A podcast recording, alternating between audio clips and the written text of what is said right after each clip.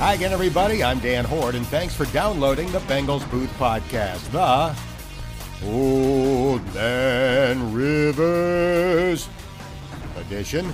As we dissect a tough loss in Indianapolis as the Bengals jumped out to a 21 0 second quarter lead before 38 year old Philip Rivers rallied the Colts to a 31 27 win. Coming up, you'll hear radio replays, post game comments from players and coaches, and in depth analysis from Dave Lapham. And this week's Fun Fact segment is with defensive tackle Christian Covington as he discusses growing up in Vancouver as the son of a Canadian Football League legend. The Bengals Booth podcast is presented by Bud Light Seltzer. Refresh the game. And here's a quick reminder that you can have the latest edition of this podcast delivered right to your phone, tablet, or computer by subscribing on iTunes, Stitcher, Google Play, Spotify, or Podbean. It's the greatest thing since the Java Whip. One of my favorite guilty pleasures is sold at the Old Milford Parlor Coffee and Ice Cream Shop on Main Street in Milford. It's called the Java Whip. It's an espresso milkshake made with locally roasted espresso and vanilla soft serve ice cream. I'm here to tell you that if God enjoys milkshakes, then this is the one that he or she orders. Needless to say, it's not low calorie, but it's well worth the occasional splurge. Get yourself a Java Whip at the Old Milford Parlor. Now, let's get to Sunday's game a battle between the kid, Joe Burrow, and a quarterback with nine kids, Philip Rivers. He's 15 years older than Burrow and 17 months older than Bengals head coach Zac Taylor. But the day didn't start well for Rivers. His second pass of the game was fumbled without contact by veteran tight end Jack Doyle, and Bengals newcomer Xavier Williams recovered at the Colts' 43 yard line. Seven plays later, the Bengals found the end zone. It is third down and goal from the two yard line. Burrow in the shotgun. Giovani Bernard is checked in at running back. Higgins motions toward the formation. Burrow catches the shotgun snap, gives it to Giovani Bernard. Yeah. Gio goes into the end zone standing up, and the Bengals have scored on their opening drive. Nice push inside. Trey Hopkins, Michael Jordan, take a bow. That was the first opening drive touchdown allowed by the Colts in their last 18 games, ending the longest active streak in the NFL. But the Bengals were just getting started as they rolled the dice to score again on their second drive. Looks like the Bengals are going to go for it, so they're going to pass up the chip shot field goal and go for it on fourth down and one from the Indianapolis two yard line. Samaje Perine checks in and lines up like a fullback. Burrow will run a quarterback sneak, and he's got the first down, and he might make it into the end zone. Get in.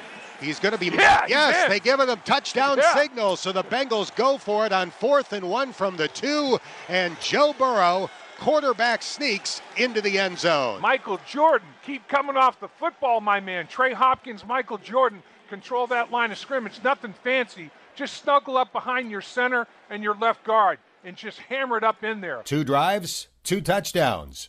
Why stop there? The Colts send a blitz from the edge. Burrow throws deep downfield. Got It him. caught by Oh! Tee Higgins, Woo! streaking down the sideline. 20, 10, Oh! 5, and tackled at the two yard line. On third and nine, Burrow throws a perfect spiral down the sideline to fellow rookie Tee Higgins. The throw went 29 yards down the field, and Higgins ran for 38 yards after the catch for a 67 yard gain on the final play of an impeccable first quarter.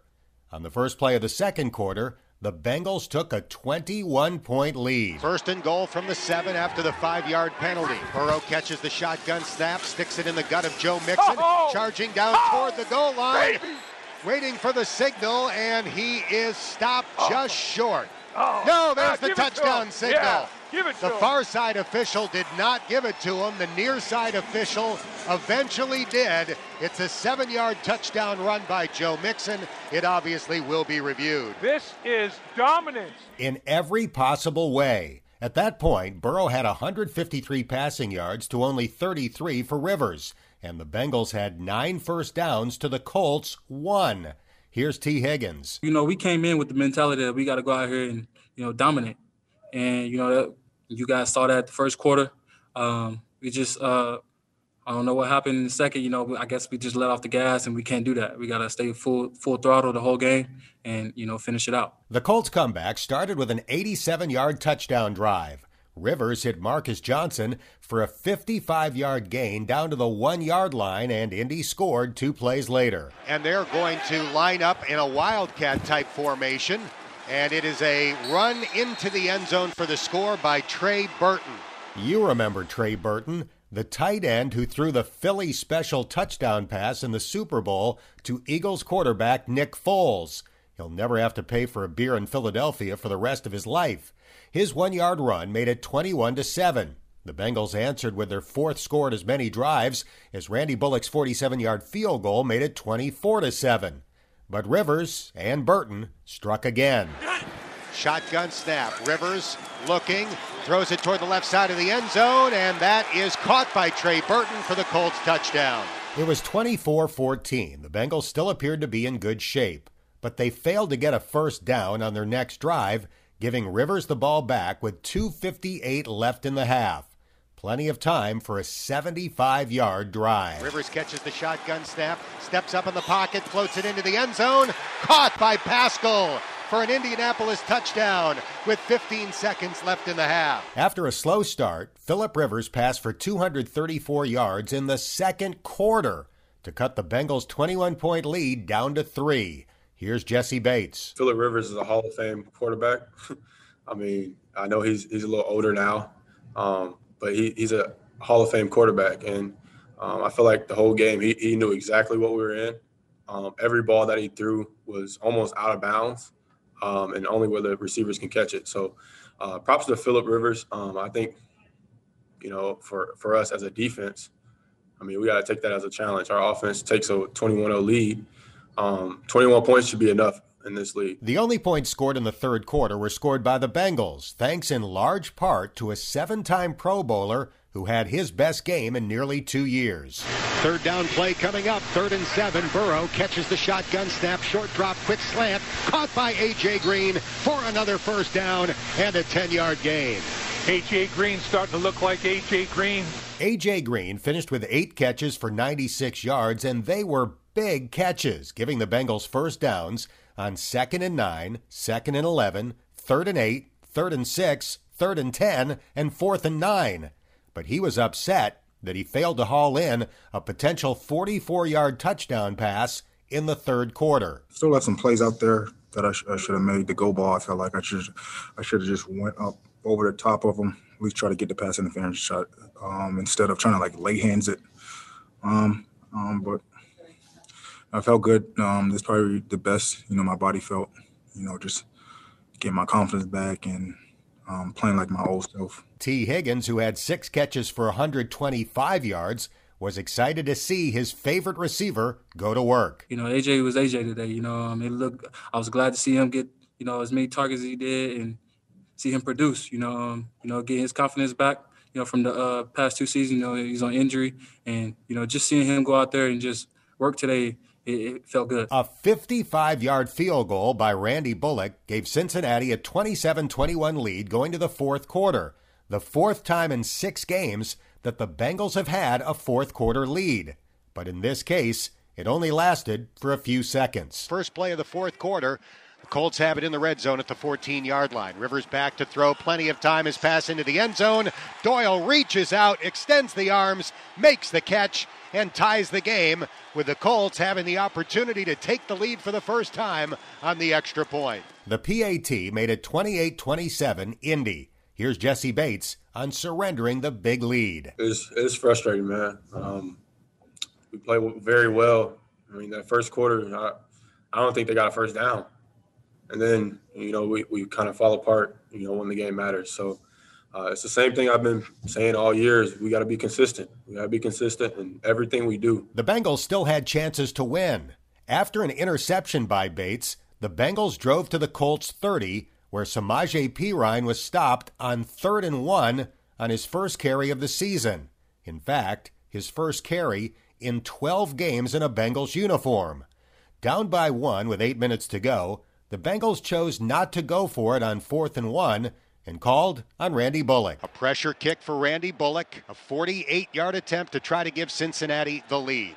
Harris ready to snap it back. Huber catches, puts it down. Bullock's kick is up, and it oh, is no good. It hit the uh. right upright and bounced to the right. Ah. So, with a chance to give Cincinnati a fourth quarter lead, Randy Bullock misses for just the second time all year.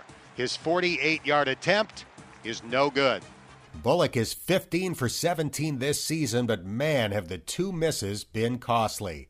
A 40 yard field goal by Colts rookie Rodrigo Blankenship gave Indy a four point lead with four minutes to go, meaning the Bengals needed a touchdown on their final drive to win. Joe Burrow drove them into Colts territory with 49 seconds to go. Third down and five at the 35 of Indy. Burrow ready for the shotgun snap. Joe has the ball, throws over the middle, oh, it is intercepted, no. picked off at the 20 yard line by Julian Blackmon, and that'll wrap it up for Indianapolis. Yes, it will. Here's Burrow on the pick and his performance. Joe, can you take us through that last play? Uh, what did you see in that uh, interception? Uh, they're blitzing, and you know they're playing palms, which is um, basically quarters. Um, and you know, we we saw something. Uh, I just got to make make a better play, make a better decision. Tough one. Did you see Blackmon Joe on the interception at the end? No, I did not. I knew he was over there somewhere. I didn't know he was that tight. The first thing you said after last week's game in Baltimore was you weren't very good with your eyes today Do you feel like you're a lot better with your eyes today? Yeah, I mean, I played really well for three quarters and 14 minutes, and then one bad play, and wasn't able to convert. Burrow finished with 313 passing yards, his fourth 300 yard game. But Rivers finished with 371 yards and three touchdown passes and a 31 27 come from behind win. Here are Zac Taylor and A.J. Green on a 21 point lead that didn't last. It's a tough one to swallow for sure. You know, and, and again, we, we didn't earn it, and and just you got to challenge the team. It's it's everybody could have done one more thing to help us get this win, and um, that's all of us. That, that's the coaches, the players, and everyone's got to be accountable to that. Um, we we put ourselves in a tough position here, you know, with just one win, and uh, it doesn't matter if you feel like you've, you've, done better than that. That doesn't matter. Your record is what you say it is, what it says that you are, and and uh, we got to go earn these wins, man. And it's tough to beat good teams on the road. Um, felt like we certainly had some opportunities, and and we just didn't do enough to make it happen, and they did, and that's the bottom line. You get your hats off to them. What what is the difference between teams that win a lot and, and teams that don't, beyond the obvious? Um, I think the teams that win a lot, they do the little things right, and um, you know, we still got to clean up some stuff. You know, like I said, I had a play that, uh, you know, I should have made. Um, good teams probably make that play. Um, so for me, I just got to continue to get, uh, try to make every play and then go from there. The Bengals are 1 4 and 1, including two losses and a tie that could have been, probably should have been, wins. Up next, a home game against the Browns who got blown out in Pittsburgh 38 to 7. Baker Mayfield left that game in the third quarter with sore ribs. The Bengals Booth podcast is presented by Bud Light Seltzer. It's light and refreshing with a hint of fruit flavor. Now, Let's get some post game analysis from my broadcast partner, Dave Lapham. Lap, I am going to start with a bad memory. September of 1979. Second quarter, Bengals 24, Houston nothing. Oilers came back to win 30 to 27 in OT. That's the only time in Bengals history that they've squandered a bigger lead than 21 points. 21's happened a few times. That game was 24. Do you remember how sickening you felt after that game? That was like, uh, yeah, that was like a gut punch, a kick below the gut, kick, a kick anywhere that uh, you know it, it, would hurt the most. It, it, was, it was a disgusting feeling, you know, and, and you know, it, it is like like you say when it happens to you, that's that's the NFL. I mean, that's what can happen in the National Football League. I thought the Colts came out thinking that they could just roll their helmets out in the football field. I think that they felt like this was going to be an easy day, and the Bengals came out energized. I mean, ready to play, and took advantage of an early turnover, score right away, and then boom! All of a sudden, it's twenty-one nothing, and the Colts are like, they're they're getting pushed around. I mean, their defensive front is getting manhandled and uh, they can't run the football at all and get down 21 nothing. It's probably the worst thing to happen because then Reich looks at Philip Rivers and says, "Hey, it's time." And I was stunned because my feeling watching him in prior games, I thought make him throw the ball outside. He threw dimes outside. He threw outside routes that were in such an like Jessie Bates was talking about in the postgame show. He threw it; it was out of bounds. The only guy that could make a play on the ball, the angle that he threw it, and the feathery touch that he threw it was his receiver. Defensive backs had no opportunity. I mean, he threw the ball with the anticipation, and accuracy, and aggressiveness. He was like Philip Rivers, you know, rewind a few a few uh, years. He was unbelievable, and that's him in a competitive situation. Man, that dude steps up, and uh, he single-handedly picked up his football team, put him on his collective shoulders, and said, "Let's wake up. Let's start playing football. This isn't good enough for me. L- let's go. I'm ready. Let's go." And I mean, Philip Rivers basically said, "We're not going to lose this football game," and they didn't. There have been six games in Bengals history where they led by 21 or more and lost. Five times the deficit was 21. That other game that I mentioned, 1979, the deficit was 24. So, of those six games, Philip Rivers is responsible for two of the comebacks. 2006, down by 21 at halftime, leads the Chargers, the team he was playing for then, to 42 second half points, and they come back and win. And if you don't get more pressure on that guy than the Bengals were able to get today, he is eventually going to carve you up. He is. I mean, you have to get him off his spot. You can't let him get comfortable. And comfortable wasn't the word.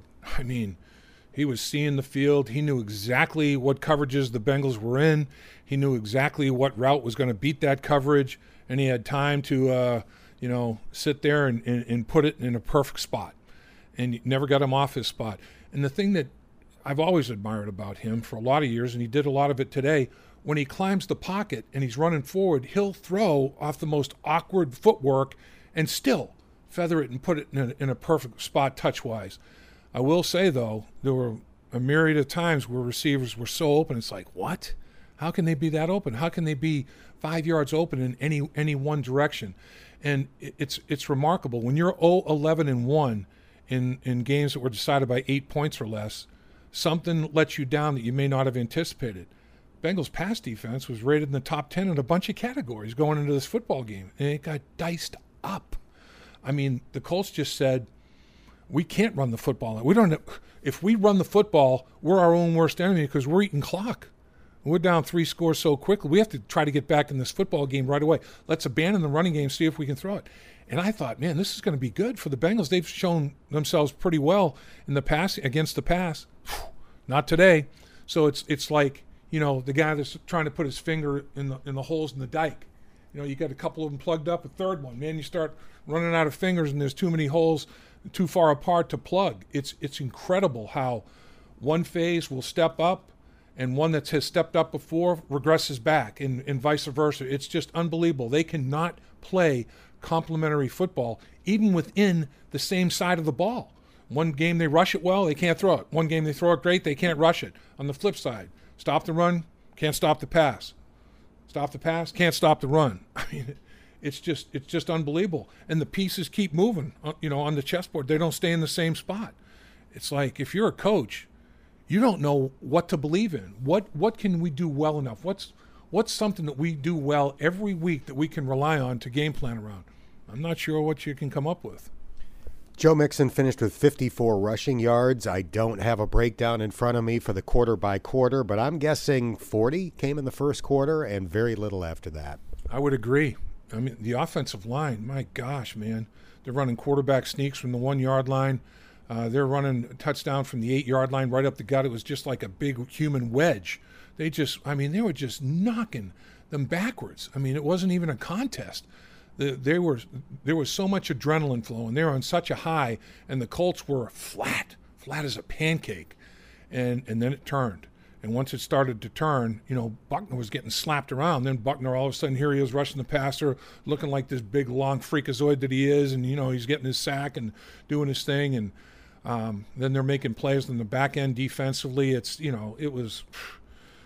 It was it was crazy. What it, it wasn't a tale of two halves as such. It was a tale of one quarter and three quarters.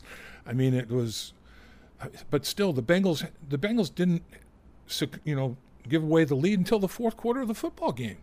The fourth quarter of the football game. But when you have a 21 point lead and they keep creeping, creeping, creeping, then eventually take a lead on you, it's like you feel like uh, even worse than if you were, you know, if you're down 20 points. I mean, that's that's a bad feeling too. It's like here they come. Oh man, here they come. Here they come. And when you're, you know, now 0 11 and 1 in close football games and they take the lead on you and then they take a field goal to take four point lead, you have to score a touchdown. You know, the dynamic becomes so much different because of a missed field goal by a kicker that's had a pretty good year overall, but two critical misses, man. This is game six. The Bengals have had fourth quarter leads in four out of six. Led 13 to 6 in the fourth quarter in week one, lost to the Chargers. Led 17 16 going to the fourth quarter in week three. Wound up in an overtime tie with Philadelphia. Obviously, they led and won against Jacksonville, so there's nothing negative about that. But today, on top, 27 21, going to the fourth, couldn't hold on. Sad. It really is. It's a it's a sad commentary. Uh, you know, and that's that's that's what the NFL is all about. As we say every single week, the NFL half the games are decided by a touchdown or less, a quarter of the games are decided by a field goal or less. So it comes down to the fourth quarter. And in the fourth quarter, you have to make plays in critical times of the football game and have to avoid mistakes in critical times of the football game. And the Bengals just can't seem to get over the hump there. That's what it boils down to. That's why they're 0 10 and 1 in games decided by eight points or less. The loss is discouraging, but I'm really happy that AJ Green had a good game. He needed it, team needed it. I don't think it's a huge exaggeration to say the city almost needed it for the way that people feel about AJ Green. To see him struggling the way he has this year and giving up on that interception against Baltimore, not trying to tackle the guy, it was just ugly.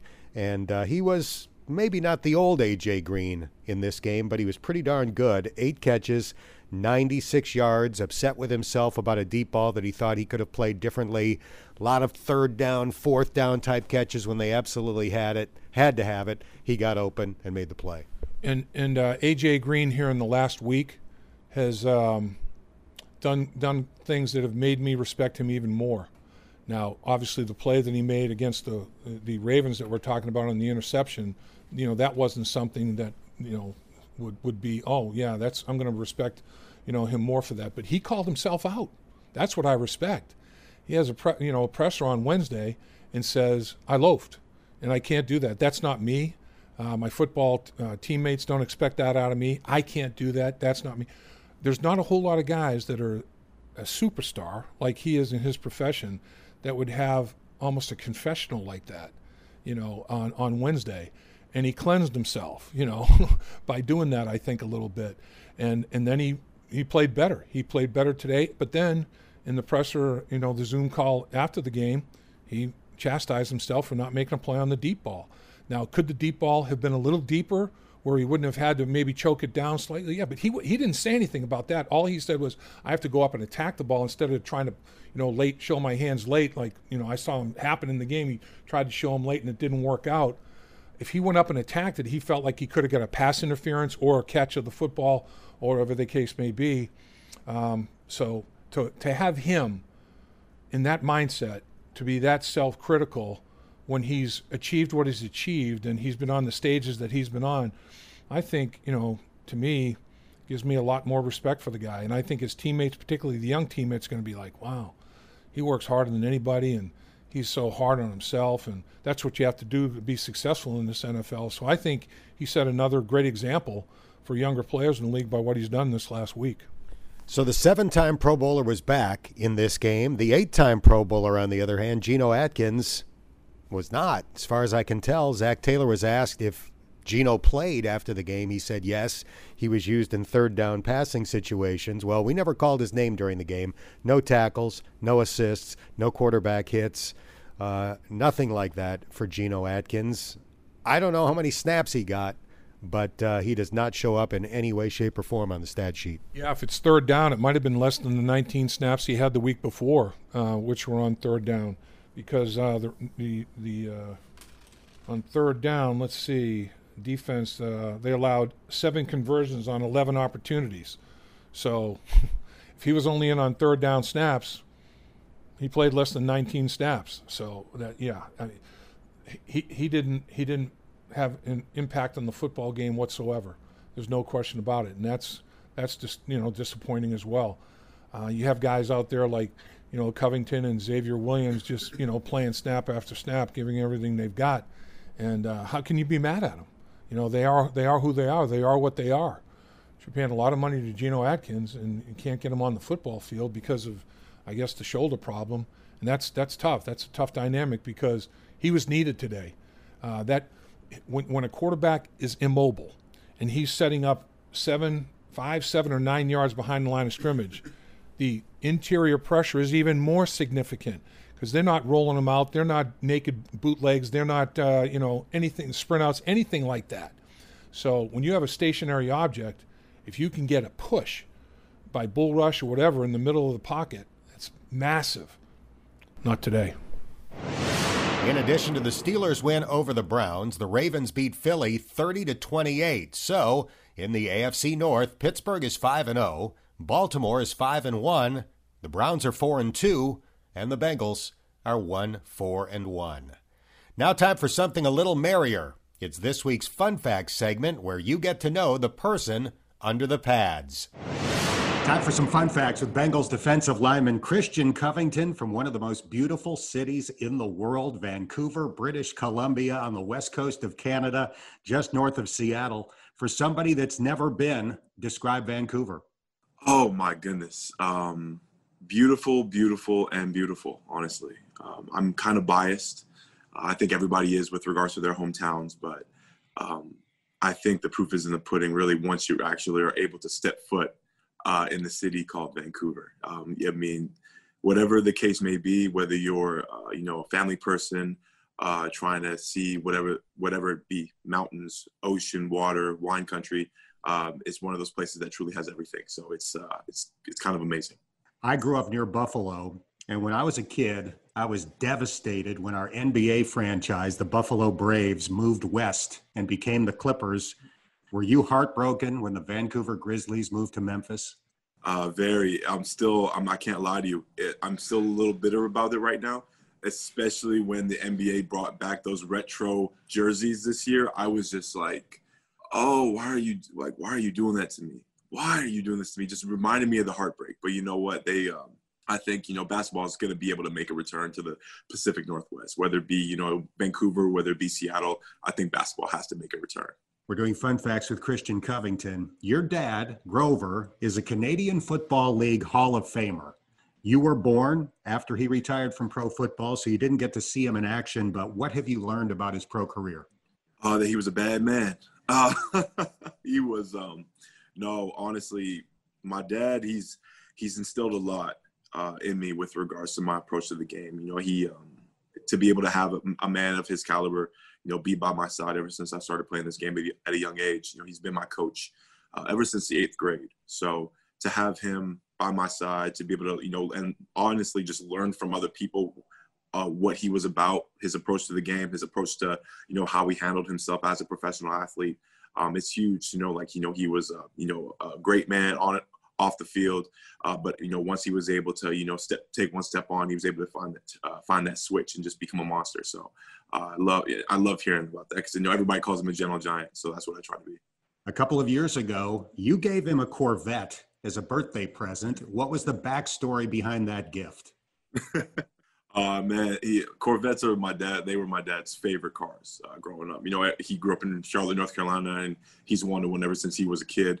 Uh, he was able to he was able to buy himself one when he got made when he uh, you know established himself in the CFL, and uh, he met my mom, and you know they had myself and my and and uh, once my once my middle sister came around, you know, it was looking like you know we had to kind of go towards you know the minivan uh, section of shopping, so he had to get away with it. He had to get rid of his uh, you know his toy car. Um, you know that was just me, you know, making the gesture a couple years ago. You know, with all the sacrifices that he's made, you know, for for my for my two sisters and my mom for our you know for our family you know that was a, a little gesture that we wanted to do to be able to surprise him on his birthday and you know it, the reaction we got out of, out of him was just great so um, yeah he was uh, i've never seen my dad speechless and we actually caught him we, he was basically speechless the entire day We're chatting with Christian Covington. Any athlete that grows up in Canada gets the did you play hockey question. But I read that at your size, skates were the problem. Oh, okay. You've done your research. yes. Um, no, I, I, love skating. I loved hockey. I, I, you know, I'm still a huge uh, Vancouver Canucks fan. So uh, hockey's. I mean, it's, it's it's true what they say. Hockey's in the blood of every Canadian. Um, and unfortunately, yeah, never really got to truly lace up and actually play competitive hockey. Um, you know, skating was one thing, but it got to that point where, yeah, just my shoe my my shoe size slash skate size was just too big uh, in high school. I wear a size 17, and I was I've been a size seven. I've, I've had a size 17 shoes since high school, so it's been uh, you know it's been quite rough to find shoes, let alone skates. So I kind of had to give up on those dreams, and I traded in the skates for the for the cleats. So I think I made the right choice. It obviously worked out well. After an excellent high school career in Canada, you went to Rice University in Houston, which isn't a football powerhouse, but it is an academic powerhouse. What other offers did you have, and why did you choose Rice?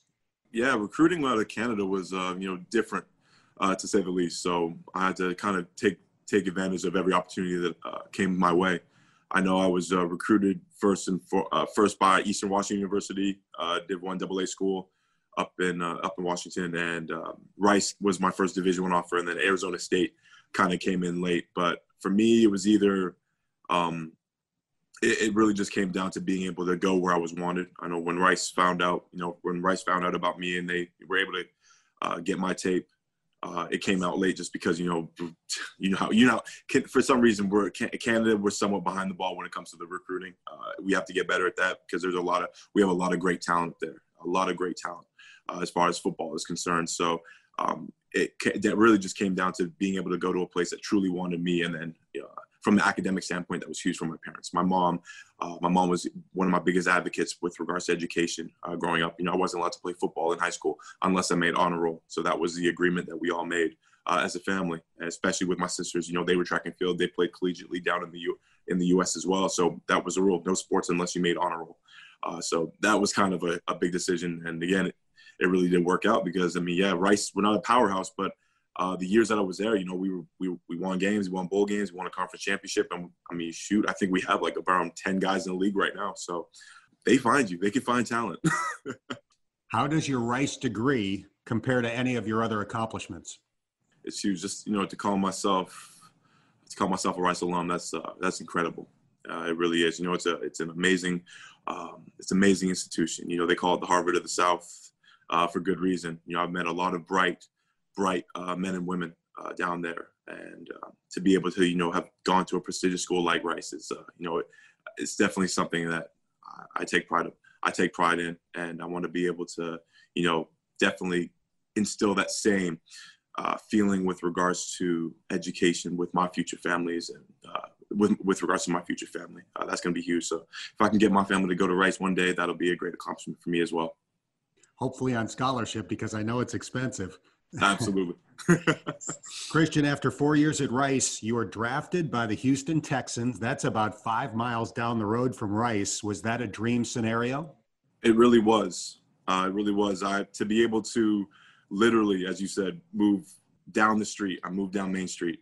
Uh, that was a great situation for me uh, to be able to have somewhat a familiarity with the city, especially coming in as an NFL rookie. That's a lot of guys.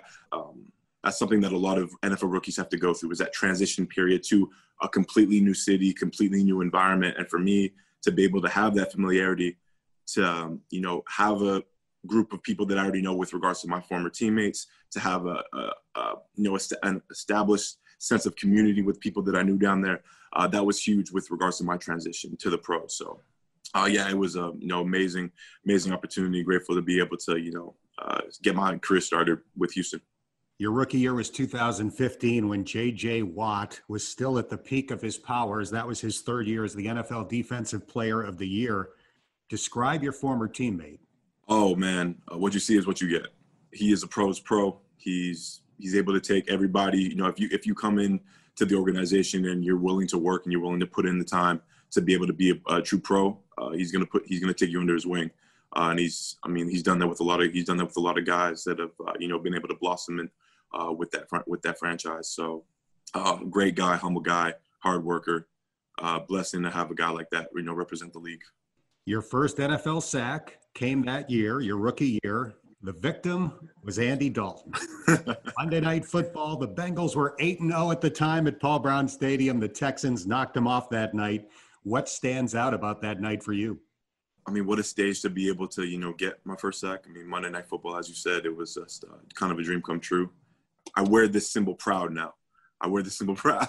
I'm proud to be a Bengal right now. But yeah, it was kind of a, yeah, it was a great night. You know, something that I definitely will, you know, never forget. Obviously, uh, huge, huge moment in my career. We're doing fun facts with Christian Covington. You were in Houston in 2017 when Hurricane Harvey hit, one of the worst natural disasters in U.S. history. How were you affected? Really, just emotionally. Um, to be able to have lived in the city of Houston for, you know, during my time in college, uh, during my up until that time as a pro, it's, it's truly, it truly became, Houston truly became my home away from home. And so for something like Hurricane Harvey to affect the amount of people it did, to affect the city the way it did and the surrounding communities, uh, it truly was heartbreaking. Honestly, I had at the time when we when I was with the Texans, we felt really kind of helpless because we were, you know, was, we were in the middle of preseason. Uh, we were kind of we were we had just played a game in New Orleans, and we were kind of stuck and we were caught in limbo really because we were just like, okay, we can't travel back to Houston. Uh, we were supposed to have a, our fourth preseason game against the Cowboys that year, and uh, so we had to kind of make a emergency trip to Dallas, and they switched the game, and then all of a sudden we found out the game got canceled because they found a way home, um, and it was really just I, I just remember coming back, making the drive from Dallas to Houston, and we you just see this, you just see the devastation, you see, you know how lives have literally just been turned upside down from an event like this. Uh, it's, it's gut wrenching. It's heartbreaking, uh, and we a lot of us felt helpless because we had families. Uh, we had our families in Houston. My my family was in Houston, caught, kind of caught in the middle of it. They were kind of stranded out uh, in the outskirts of Houston. You know, our neighborhoods were flooding. You know, we had a lot of damage to the to our homes. Um, it was kind of just, um, yeah, as you as I said, it, was, it truly is heartbreaking. So to be able to, you know, give back during that time and to help out with what we did as a team and as an organization uh, that was huge because it's a great city uh, filled with great people that uh, you know they deserve all the help they could they could get with regards to you know the situation that they were you know given. And uh, you know we've been I mean yeah Houston's been rebuilding and uh, they've you know we've come uh, the city's come a long way from that time and you know we have but I mean yeah there's still work to be done honestly. I still try to do whatever I can because I know I still know some people who are you know years later we're st- they're still feeling the effects of the events. Christian, prior to this year, you signed as a free agent with the Denver Broncos. And just as you're getting ready to spend your first year in Denver, about a week before the season, you got traded to Cincinnati. Was it a shock? A little bit, yes. um, yeah, first time ever going through something like that. Um, kind of just had to compose myself and kind of just, you know, collect my thoughts and collect myself to be able to understand, like, okay, yeah, uh, in six hours' time, I'm on a plane to Cincy. Let's uh, let's get the ball rolling. So, um, honestly, though, it's everything happens for a reason. I'm th- I'm thankful. I'm grateful. I'm I'm, th- I'm truly thankful to God. So um, if this is where if this is where my destination was supposed to take me, uh, so be it. Honestly, I'm happy to be in the situation I'm in. Happy to be in Cincinnati. I'm happy to be a Bengal. Honestly, uh, it's a great city, great fans, great people. Uh, to have you know obviously a couple guys on this team that I I've had you know prior you know playing relationships with you know, with regard, you know, you got guys like, you know, DJ Reader, who I played with many years in Houston, uh, Xavier Su'a-Filo, who I played with in Houston and in Dallas, uh, and then and then Randy Bullock. You know, you know, up to me, it was just like, you know, this is great. You know, I already have some established connections right here, and now it's just time to go to work. So, I'm, uh, you know, I'm blessed to be here. A couple more fun facts for Christian Covington. What Canadian delicacy do you miss? Ah, Canadian delicacy. All right, so you've never had maple syrup unless you've had Canadian maple syrup. But as far I wouldn't say delicacy, but I will say the number one the number one thing I do miss about Canada and just about being home is going to Tim Hortons. That's like that is just huge. Starbucks um, and Dunkin' Donuts don't do it for you. No, they don't. They really don't. answer. you have to, and if you know, like, if you know, you know. It's something about something about going to a Timmy's, man. It's just like it, whether it be the ice caps, whether it just be, it's just that you walk into it and you just have that friendly. It's like it's kind of like you know Chick Fil A down here. It's like you know people under people get like it's like a certain feeling that you know you're about to embrace walking into a Chick Fil A. It's the same thing with Tim Hortons in Canada. You know exactly the kind of Canadian hospitality that you're about to receive with some good home, with some good you know Canadian home style meals. That's it is what it is. Final fun fact for Christian Covington. A couple of years ago, the Madden NFL video game did you no favors. And I'm not talking about your rating, I'm talking about your likeness. What was up with that? And has it gotten any better? oh man, you guys dig. Okay. Oh yeah, that was funny. That was a funny, uh, funny time of my life. My cousin, um, one of my my cousin texted me a picture of my avatar, and he's just like, Christian, they just did you wrong, and I'm just like, what, what are you what are you talking about? And then he sent me the sent me the photo, and I'm just like, I look like a thumb. Okay, this is um, it's humbling to say the least. Very, it was a very humbling time. And so I just, you know, I mean, I was, I felt, I thought it was just funny. So I just put up on Twitter. I'm just like, yeah, why'd y'all, why'd y'all have to do me like this? Apparently, and then it, you know, it blew up. I didn't, did not expect it to, to, to blow up the way it did. And uh, yeah, they were able to change it, thankfully. And uh, but honestly, I've kind of, I've, I'm at that point in my career too, where I'm just like, every time Madden comes out, I'm just like, I'm just gonna play. I'm not checking. I don't, I'm good. I don't want any more controversies. I'm just going to humbly accept whatever my avatar looks like and just play the game. the good news is you do not look like a thumb. Thank you. Thank you. this has been fun. I appreciate your time. You're off the hot seat. Best of luck for the rest of the year. Awesome. Thank you so much. My thanks to rookie Christian Covington, and here's a quick reminder to join Lap and Lance McAllister for Bengals Line Monday night from 6 to 9 on 700 WLW. Then on Wednesday night, I'll join Lap for the Bengals Game Plan show from 6 to 8 on ESPN 1530. That's going to do it for this episode of the Bengals Booth Podcast brought to you by Bud Light Seltzer. Refresh the game. If you haven't done so already, please subscribe, and if you have a minute, give it a rating, or share a comment. That helps more Bengals fans find this podcast. I'm Dan Hoard, and thank you for listening to the Bengals Booth Podcast.